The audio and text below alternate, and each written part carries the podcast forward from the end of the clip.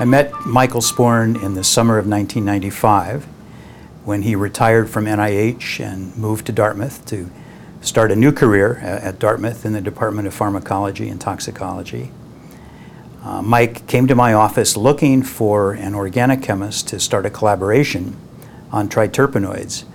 Uh, triterpenoids are compounds found in plants, vegetables, trees, flowers, fruits. Uh, they're not found in animals.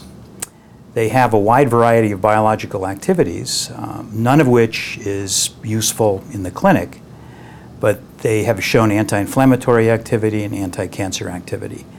And Mike had the idea that because trees can live a very long time, sequoia trees, for example, in California, can live as long as 5,000 years, and because triterpenoids are ubiquitous in the plant kingdom, that there might be a relationship between the presence of triterpenoids and the longevity of trees and plants. That these compounds might be acting as antioxidants in addition to their known activity as chemical defensive agents against fungi and against insects. So we started this collaboration in the summer of 1995. And ironically, at about the same time, Tadashi Honda, who was a chemist in Japan, wanted to come and work with me on ellipticines. Ellipticines are plant alkaloids that have anti cancer activity. And Tadashi had worked on ellipticines in Japan for a number of years. I had been working on ellipticines since 1982. So the three of us got together and started what has turned out to be a very successful collaboration in the fall, late summer of 1995. Now, the chemistry, in fact, uh, started with two compounds that we buy from China, two starting materials, oleanolic acid and ursolic acid. These are commercial compounds extracted from various plant sources. For example, these compounds are found in rosemary and pokeberry herbs. We buy these for fairly expensive price of $9,000 a kilogram, which is about two and a half pounds.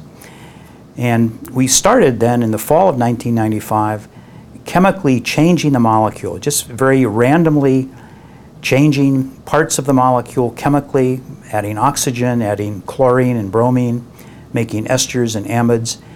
And then the 46th compound we synthesized, TP46 as it's called, TP stands for triterpenoid project, began to show some activity in the one anti inflammatory assay that Dr. Sporn used at the time, which is an assay that measures the production of nitric oxide produced by an enzyme called inducible nitric oxide synthase.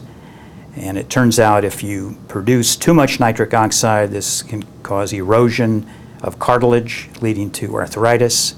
We believe that nitric oxide has a role to play in cancer, Crohn's disease, perhaps Parkinson's disease, Alzheimer's disease, cystic fibrosis, many, many diseases that involve inflammation are perhaps caused by nitric oxide.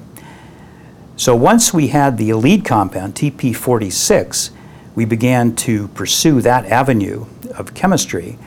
That led to TP82, and then combining TP82 with the chemical changes we made in TP46 and one other compound, we arrived at CDDO, which at the time was TP151. And in fact, that's how I still refer to to CDDO. It was the 151st compound we synthesized. And it's the compound now that we're very excited about. It's in the cancer clinic in Texas in phase one trials for leukemia and solid tumors. And we hope, of course, it will eventually become a cancer drug.